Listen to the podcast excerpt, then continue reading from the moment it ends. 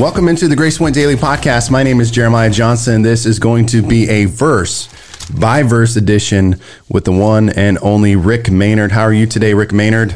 Well, I'm okay, I guess. We're all trying to make through life here. We are in very interesting times. We need the Bible. Yes, This would be a good time to have the Bible in your life right now. Yes, it is. And uh, it's one of those things. Like I said, I'm I'm sick of talking about it, but you can't help but talk about it. it is the topic of conversation for everybody right now. Everywhere you go, everything. everybody you talk to. So Yeah, it just is what it is. So I was, my wife and I were talking about this the other day, and I'm 40 years old, and really I can't think of you know a time in life where it was this crazy for me. Maybe September 11th. I can remember. Uh, 9-11 when Mm-hmm. the next day the gas stations but that was the gas stations Right. everyone was lined up for days but it wasn't the grocery stores i remember you could get access to food but here's very interesting the whole thing we've had the the toilet paper saga Mm-hmm. and again yesterday i went to Walmart in, in Joplin, which is a city not far from us, uh, if you're not in this area. And again, just you go in that food aisle. Now there is food, Mm-hmm. but it's just things like the, the whole meat section is completely cleaned out and certain parts of the Right. groceries aisles are just completely gone. And it's like, wow, it is interesting. yeah, I haven't seen anything. The only thing when I was, I can remember as a as a kid, probably first grade or something. There was all this talk with Russia, you know, that Russia and the Oh, United yeah. States were going to be in a big war and nuclear and all that. And they were, you know, you were having the drills where you get down under the desk and, you know, cover your head and that kind of stuff. And I can remember talking about um, having canned goods and, uh, you know, extra food. And, and if you had to, you could go into the hallway of your house and shut all the doors. And, and it's like, you know, I mean, what we know about nuclear power today, Right, none yeah. of that would matter anyway. Right. Yeah. you know, if a nuclear bomb drops, just cover your head. You'll Yeah. be fine. Get under your desk, you'll be safe. So, It's tough. Well, it's tough, definitely based on my personality too. Is just not, you know, not to be cynical in these times of Yeah. everything that's going on. Because it's one thing that uh, I, I was never of this belief per se, but you know, I know some people was it was a hoax. It was just a dumb little thing. But then it starts to hit home. You know, not I don't have personal loved ones right now, but uh, people in my sphere of relationship and influence that have been affected by the virus that are Right. uh, some on the verge of death and so it's a real deal so hopefully we can somehow get through it i know the church is everyone's scrambling to figure out what the Right. what we should do per se and you know, I know there's probably some people out there that are glad you're not having church. I mean, Yeah. you know, it, it excuses them to not have to go to church, but it just kills me. Yeah. You know, I mean, I hate not going to church. Yeah So- it's very weird i mean last night we had online church in our local church and uh, we did that one other time for a snow related type thing but we knew that was just a Right. one time thing and and this could be you know a couple weeks at least maybe more but god help us Yes. All right. Yes. Well, so let's, with that in mind, uh, let's turn to the word and see what the word can help us with today. Okay. We are uh, 1 Kings 11 9. Uh, the Lord became angry with Solomon because his heart had turned away from the Lord, the God of Israel, who had appeared to him twice. So this is all in reference to, um, you know, he begins to take many wives, he begins to worship idols, or at least the debate is whether he worshiped them or whether he let his wives worship or whatever. But he was a participant one way or the other. And uh, the Lord does become angry. You know, we forget that sometimes that, you know, because of grace and mercy and, and there's, uh, there's a fine line, honestly, because sometimes I'm like, okay, you know, I've got God's grace and mercy to cover me, but then have I gone far enough that he's angry now? You know, where sometimes you wonder kind of where you stand. Right. You know, I mean, he probably should be mad at me, but because of grace and mercy, you know, he loves me and and uh, not excuses what I do, but forgives what I do. But um, one of the uh, the the Targum or the commentary on this, the Jewish commentary on it says uh, their interpretation was he turned away from the fear of the Lord, and isn't that what it's all? I mean, that is what sin is. Because if we truly feared God and and respected Him, uh, we would be afraid to sin. But turning away from the fear of the Lord, and and there's a healthy fear. We talk about that. We shouldn't go around like He's the mean God waiting to to punish us. But then there should be a, a respectful fear of God. And so uh, basically, that's what they're saying. He turned away from the fear of the Lord.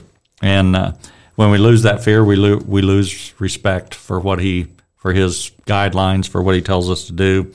And, and this is, this is following all the, the uh, comments, all the scripture about uh, worshiping other gods, having other idols. We we talked about those, I think, last week. But this says it is the God, the God of Israel. This is not just a God that you're talking about. We've talked about some Molech and um, Ashtoreth and all the different gods, but uh, these are your God, the God of Israel, the God who had appeared to him twice. It's a yeah. it's a reminder. This is. Do you know what God we're talking about here? That's angry. This is not just one of the gods. This is the God. And yeah, and like I said, it's it, what's interesting about that verse is for some people that have never experienced the Lord. There's some people that grow up in a religion, they grow up in a form of religion, and they have never really had that encounter. So when you see them turn away, you know, as they become right. adults or whatever, well, you're kind of like, well, they, they, I mean, they, well, from what I can see, they never really knew the Lord any, or you know, right. encountered Him. But for this scenario, like I like how the Scripture here says he appeared to you twice. Right. Like you, you, you saw him, like you met with him. It, right. it wasn't like he was just kind of, well, I just kind of grew up in this religion and mm-hmm. uh, it's not really real to me. But I mean, he had real, real encounters with the Lord. Right. Well, you know, I've heard people say, and I've probably said it myself, if I could just see God, you know, if yes, I could just yep. Hear his voice or whatever. But I think we have these examples. All you got to do is look back at these things and think, you know, Solomon was a much greater man than I am, and David was a greater man than I am, but they both had their their times where they turned from God. I mean, they came back, mm-hmm. but they still had their times. Even people who had heard his voice, Moses heard his voice, but you know, uh, Noah, uh, you know, as soon as he got off the boat, he got drunk. You know, it was uh, all these guys who had directly talked to God. So I think we have to be careful. Well, if I could just hear, if I could just see a miracle, then I'd believe. Mm-hmm. Well, it just it doesn't seem to work that way if you look right. at what Scripture yeah. says uh, for all these guys, these whatever you, famous people, and and I, I, had to think uh, one of again one of the versions. I didn't write down which one. I usually write it, but it says, "I humbled myself twice to come and meet with you." In other words, you you've taken this lightly. Do you realize what a humbling? I know that sounds weird to say God humbled Himself, but that that is a humbling that He would come and speak to me. I wouldn't shouldn't think, well, I deserve for Him to talk to me. He humbled Himself enough that He would come and talk to a, a sinner like me or David or Solomon or Moses or whoever the case may be. And it's it's almost as if He's saying, after all I've done for you this is mm-hmm. this is what you're after all I've done, after all you've seen, then this is your reaction to that. You know, I'm I'm 63 and I'm one of those that we kind of joke about that feels like I was born saved. Yep. You know, that I didn't have that um, experience that I can really even remember the day that I got saved. And so you know, some people say, well, maybe you're not saved. That's why you don't, can't remember the day. But um, it, it's similar to cheating on a faithful spouse. You know, that a, a husband or a wife who would cheat, uh, and, we're talking about that was that's what Solomon was mm-hmm. many wives and, and the love for women. And, you know, you could say that about, I can't believe that you would cheat on me after all I've done for you, after I've lived, after I've been faithful to you I mean, isn't that what God would say? After I've been faithful to you, now you're cheating on me. In other words, other gods. Same yeah. same principle. Yes. And a husband or a wife could say the same thing, or you could say it to your children at some point. After all I've done for you in your lifetime, after all I've tried to help, and then this is this is where you're at. This is the way things turn out. And so I think God sometimes does say that very thing. But um, Verse 10 Although he had forbidden Solomon to follow other gods, Solomon did not keep the Lord's command. So it's not about just allowing his wives, it's saying he's following other gods. And and this was all, we won't go back and and read it all, but Solomon has no place to say I didn't know because we have scripture, and again, we're not going to read it all this morning. It's it's scripture we've read before on the podcast or Sunday school class, but it goes back in 1 Kings 9 3 through 9 is where God warned him about all these things. So it's a uh, whether he's warning David, whether he's warning Solomon, whether it's a general warning, uh, you can't say, "Well, I didn't, I didn't know how that was." We have it; it's it's recorded that he knew, and so verse eleven says, "So the Lord said to Solomon, Since this is your attitude, and you have not kept my covenant and my decrees which I commanded you, I will most certainly tear the kingdom away from you and give it to one of your subordinates. So this is all coming through uh, Ahijah the prophet. So you have a prophet coming along and saying, "Thus saith the Lord." Here, and uh, you know we've talked about that. We won't get off on on that uh, rabbit trail or whatever, but one of the things that a, a prophet says most of the time is, "Thus saith the Lord." These are not my words. These are not my opinions. Uh, this is a direct word from God. I don't know if those prophets heard a voice. I'm not sure how all that worked, but it, it almost seems as if they did because of the way they carried on that conversation. God said this. And I've heard people, you know, we believe in the prophetic gift, mm-hmm. And I've heard people say in the church, Thus saith the Lord. And I think, boy, you better be sure. Yeah, right. you know, it's it's one thing to teach or preach under the uh, the uh, guide of being able to say, now, you know, I don't know everything. So I tell my class a lot of times if something seems off, if something seems weird, or I've never heard that before, or whatever, go check it out. You know, I may make a mistake, I may say something, but I don't stand up very often. Well, I can say, Thus yeah. saith the Lord, if I'm reading scriptures.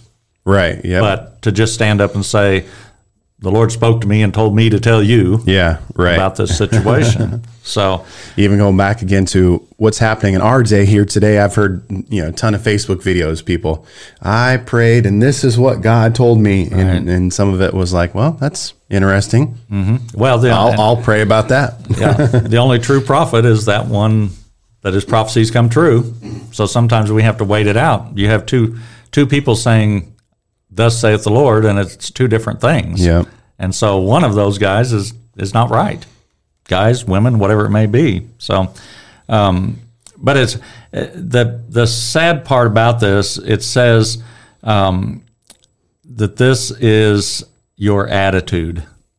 So this has become a lifestyle, and I I believe there's a difference between me saying. Um, you know, if I hit my finger with a hammer and I would say a curse word and say, "Oh Lord, I'm sorry," you know, kind of thing. I think that's different than having a lifestyle of swearing before God. Was that was that a hypothetical story? that was a hypothetical that would never. Well, number one, I would never miss the right. nail and hit my finger because I'm way too talented to do that. But, um, but you know, it, it's since this uh, is your attitude, and if you actually read that in the in the Hebrew, it says, Since this has been with you, in other words, since you knew better, is what he's saying. And since this has been with you, they say as a, as a reference, and we talked about it at some previous point, we talked about how they had to have a copy. They had to write a copy of the Torah for each king. So what what that's saying is since you've had this with you, in other words, since you know better, you can't say I didn't know, I didn't mm-hmm. understand because all God would have to say is, You've got a copy laying there on your desk. All you had to do is look at that if you were looking for direction. Mm-hmm. And so, you know, for all of our lives, looking at looking to the Word for direction in our lives, I think God. Some oh, I just want a word for the Lord. Well, maybe we need to pick up our Bible and see if we can find a word from the Lord. Yeah. and uh, but we don't want to do that. We want some guy to to come along and you know prophesy over us. And uh, the problem with that is people forget that sometimes prophecies are not good. I mean, Solomon's not getting a good prophecy mm-hmm. here. This is detrimental. This is accusing him of, of the things that he's done wrong. Uh, verse 12 Nevertheless, for the sake of David your father, I will not do it in your lifetime. I will tear it out of the hand of your son. So this is again going back to the previous verse, what he said in the previous verse, but I'm not going to do that in your lifetime. I'll tear it out of the hand of your son. And I think that's it's almost a more of a punishment. I, I don't quite understand that, but I tried to think about that in, in respect of my life. If I had done something wrong and God said, Well, I'm not going to really punish you, I'm going to punish your son for, you know, it's going to happen in his lifetime, not in your lifetime. Mm-hmm. I think I would be so distraught. Yeah. You know, I would want to say, Punish me. I'm guilty. Not, don't take my son you know, for my sin. You'd, ha- you'd, have to go to the go to your grave with that thought in right. your mind. right. He's going to see all these things that are a result of what. And a couple of words there when it starts out says uh, the word "so" in the previous verse. Since you have done this, and then verse uh, twelve that starts off with "nevertheless." In other words, even though you are guilty, I'm not going to do what I could uh, do to you. And it's it's not a promise because David deserved it. It's not promised because Solomon deserved it. It goes back, and again, we're not going to go back and read all of these scriptures, but in 2 Samuel 7, um, it's God made a promise to David, and he made a promise that this won't happen in your lifetime, but it'll happen in your son's lifetime, or your grandson, or your descendants. Uh, it talks about that, and so God's not saying, uh, in other words, uh, I'm not, I'm not going to tear it out uh, in your lifetime, in your son, in your grandson, somewhere down the line, you're going to see these come to pass. But it's not um, because David deserved God's grace and mercy. It's just because God had said to him at some point, I won't do this. So this is really just a reminder of God saying, I promised you I wouldn't do it. So now I'm not going to do that, but I'm going to do something else. Mm-hmm. You know, there's still going to be punishment. I just won't do the thing that I promised. And um, and and this is almost saying you're not punished because your father was a good man. And and again, we've talked about that before how how important it is for us as fathers to be good men so that things aren't carried over to our sons. We talk about that to the second and the third generation and there's a whole debate about those things, but we do see abusive dads sometimes yeah. produce abusive sons, and alcoholic dads produce alcoholic sons. Uh, there's many people that will say, if you talk to Kelly Stevens, he will talk about his family, and he'll say something to the effect, "I said I would never do what my dad because I saw what my dad did. Mm-hmm. I will never ever do what my dad did." And then you repeat that. Yeah. And uh, many people do that very thing. And right. So, yeah. So this is uh, the the kingdom, and we're we'll come up to this, but with Jeroboam and Rehoboam, it winds up uh, being taken from Rehoboam, who is Solomon's son. Some of these stories get a little confusing because it's like, okay, are we talking about David? Are we talking about the future king? Are we talking about Solomon? It's a little hard sometimes to keep track, but 11:13 says, "Yet I will not tear the whole kingdom from him, but will give him one tribe for the sake of David my servant." I don't know how many times it says that, for the sake of David my servant, and for the sake of Jerusalem which I have chosen. So his chosen people, his chosen servant David, uh, for the sake of them, I won't destroy. Uh, it, it's kind of like um, uh, the story of Sodom and Gomorrah. You know, would you spare this city for 50 would you spare this city for 40? Uh, it's kind of that same principle. You're sparing it for the sake of so many that are righteous. You know, if yeah. God came to destroy Carthage, would he say, because of the godly people who attend Grace Point Church, because of the godly people who attend the Nazarene Church, for their sake, I'm not going to destroy the whole city? And, yeah. you know, maybe I know again, we could spend another whole podcast talking about coronavirus right now, but you know, maybe God, if this thing really ran, it could destroy so many more. Who knows? I'm not a prophet this morning to, to say those words, mm-hmm. but who knows? God isn't saying for the sake of the Christian people in the nation, I'm going to spare, you know, more than would have been if we hadn't had a godly nation. Yeah. I think uh, okay. So one thing I want to bring up as we're reading through the Bible, this took took me probably years, yeah, even as a pastor, to and and I still have to. I probably don't even think with the correct mindset. So one tribe. So I will give one tribe Judah. So I have to now remember as we're reading through the Old Testament that there's multiple tribes, Right. And some things are just t- talking to one tribe, mm-hmm. and some of the other tribes are God's tribes are warring with each other, right? Right. So we forget that it's like Right.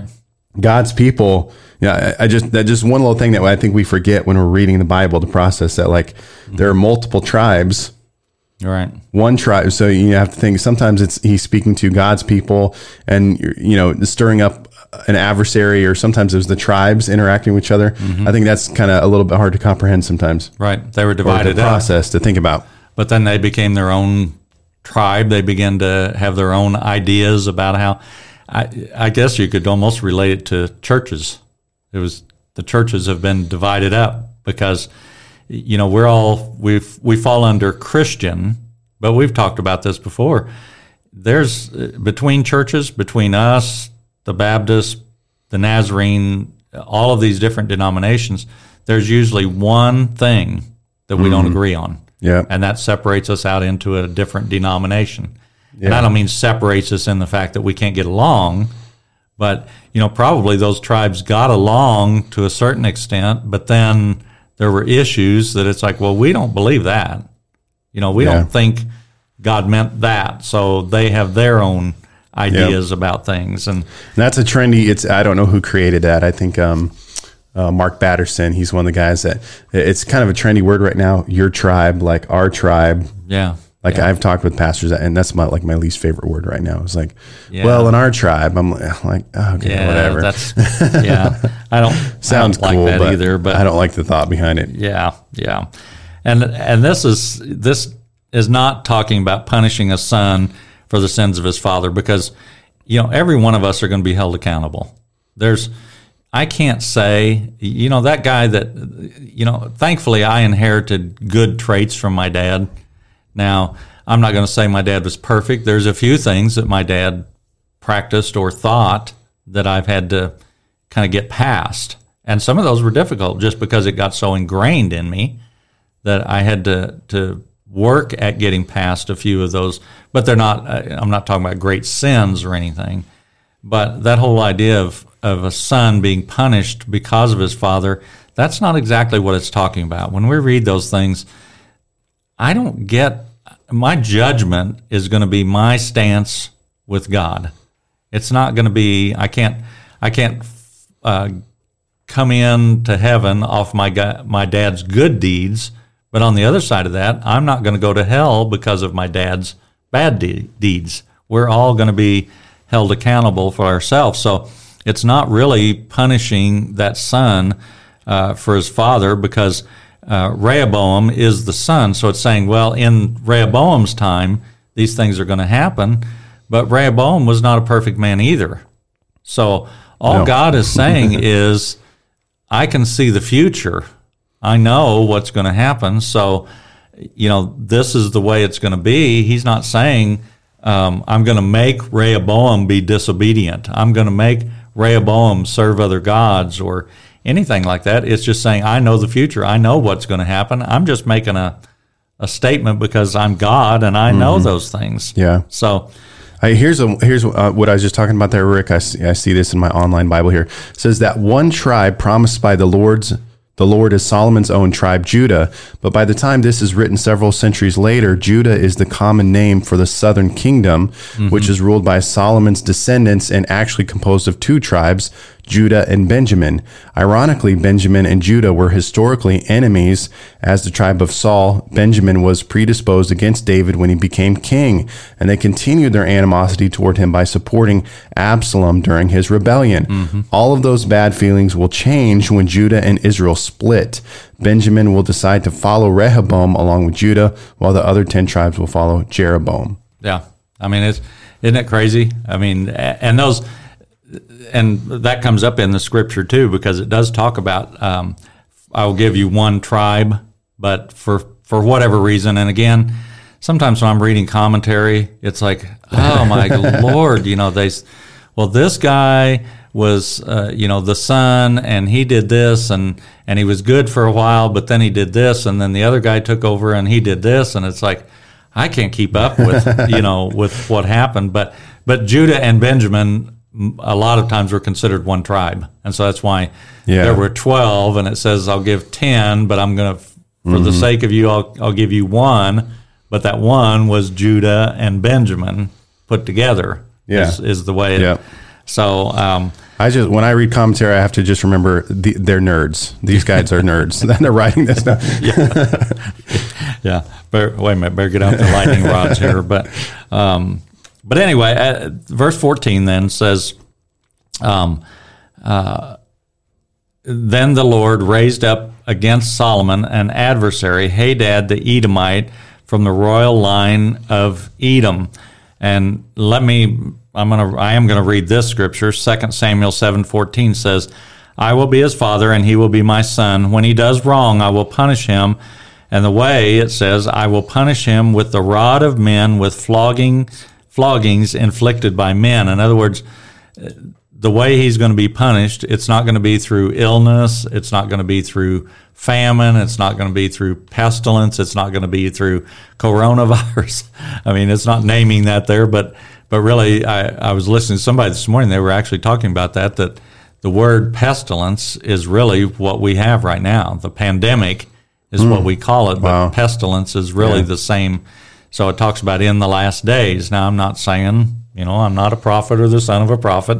Uh, so I'm not saying this morning that coronavirus is a, a sign of the end, but I do think it's a, a warning Yes. that of how quickly things could escalate because we we talk about you know the second coming and the rapture and the tribulation and a lot of people are oh that could never that could Yeah. never happen you know and I think earthquakes in Yeah. Utah. Right. We have a friend from Utah with us right now.